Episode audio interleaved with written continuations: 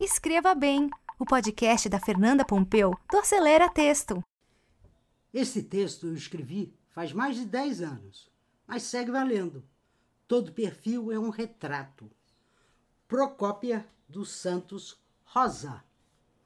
Não é fácil chegar ao quilombo Calunga, encravado nos vãos da Serra Geral, na região de Monte Alegre, Goiás. Além de dispor de um veículo com tração nas quatro rodas, é preciso golfadas de coragem para cruzar pontes inseguras, margear precipícios e inalar muita areia.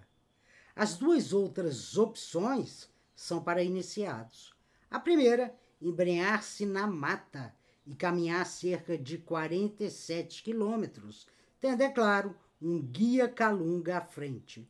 A segunda, aventurar-se pelo perigoso rio Paranã, uma arapuca de pedras. Os quilombolas dessa região souberam se esconder esplendidamente dos odiosos capitães de mato, pagos pelos escravocratas brancos para recapturar os negros fugidos. O fato é que nenhum capitão de mato conseguiu chegar perto do Riachão, também conhecido como núcleo da Procópia, no quilombo Calunga. Também nem pense em ir sem ser convidado, para ser recebida pela líder comunitária Procópia dos Santos Rosa, a pessoa precisa ser apresentada por alguém de confiança. Para merecer a confiança dela, é imprescindível tomar café em sua cozinha e sustentar um diálogo olhando nos olhos. Entrar no riachão, entre a serra e o rio, é como entrar em uma velha casa com normas ancestrais. Também é uma volta no tempo, o reencontro com uma economia de subsistência e um avanço à descoberta de uma comunidade consciente de sua identidade e de seus direitos. Dona Procópia é uma líder calunga, não tem cargo formal, não pertence a nenhuma associação. Sua liderança foi construída na prática persistente e comezinha de defender o modo de vida dos quilombolas. Nascida em 1933, jamais sentou-se em um banco escolar. Não sabe ler nem escrever, mas conhece tudo de uma outra gramática, cujo verbo lutar é conjugado diariamente. Por ter certeza que a escola foi um direito negado a ela e a seus filhos, seu semblante brilha a ouvir netos e bisnetos lerem em voz alta. Apesar de não se vangloriar, é merecedora do crédito de ter conseguido que o Estado implantasse a escola fundamental no Riachão. Dá gosto ver crianças e adolescentes da comunidade esquadrinhando o mapa do Brasil, descobrindo que pertencem a um país. Não importa por onde ela passe, ouvimos a saudação. Benção, mãe Procópia, parteira por toda a vida, ela não faz ideia do número de rebentos que ajudou a pôr no mundo. Sempre é Natal, sem recursos médicos, aspas, a gente tinha que fazer, porque ou fazia ou a criança não nascia, fecha aspas. Filhos de útero, ela teve dois. Os netos são treze. Os bisnetos, ela perdeu a conta.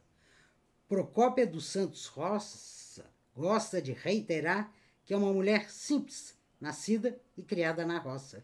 Esse simples está a quilômetros longe do simplório, a descendente de escravos que fizeram da liberdade seu maior bem, esconde, atrás da fala mansa e da extremada educação, uma alma de leoa. Leoa da qual o DNA deve vir das estepes africanas. No final da década de 1980, ela teve oportunidade de mostrar as afiadas garras ao impedir a construção da hidrelétrica Foz do Bezerra, que inundaria as terras dos Calungas. Como indenização, o pessoal das Furnas ofereceu casas na cidade, com pés de laranja nos quintais. A resposta de Procópia foi peremptória. Aspas. Não me conformo com isso não. Quero ficar na terra que a gente mora há mais de 200 anos, terra que herdamos dos nossos antepassados. Fecha aspas. Um tecnocrata chegou a dizer, aspas, se pararmos a construção da barragem, vamos perder muito dinheiro. Fecha aspas. A quilombola retrucou, aspas, se vocês, que já são ricos, vão perder dinheiro, imagine nós, que ficaremos sem nada se perdermos nossas terras. Final do jogo. O projeto da Foz do Bezerra foi engavetado. Por quanto tempo? O tempo que os calungas resistirem. Consciente de que a ameaça pode voltar, Procópia se preocupa com os jovens da comunidade. Anseia que, no fundo, eles saibam defender o patrimônio calunga. Aspas, eles viram minha luta. Espero que tenham aprendido. Fecha aspas. Por conta da Constituição de 1988 e da pressão do movimento negro, os quilombolas receberam a titulação coletiva da terra, mas seu patrimônio não é tão somente físico. Eles são proprietários de um incomensurável bem imaterial. Sua história, nascida da resistência à escravidão, e suas tradições guardadas às sete chaves. Daí, além de Lioa, Procópio é também águia, vigilante do bem-estar de seu povo. Função que conquistou subindo e descendo de canoa com a amiga Santina, já falecida, o rio Paranã, para bater na porta de políticos em Goiânia e em Brasília, sempre atrás dos direitos. Aspas, a gente precisava dizer das nossas necessidades, fecha aspas. Foi assim que ela conseguiu que abrissem a estrada, erguessem a escola, contratassem os professores, levassem água encanada.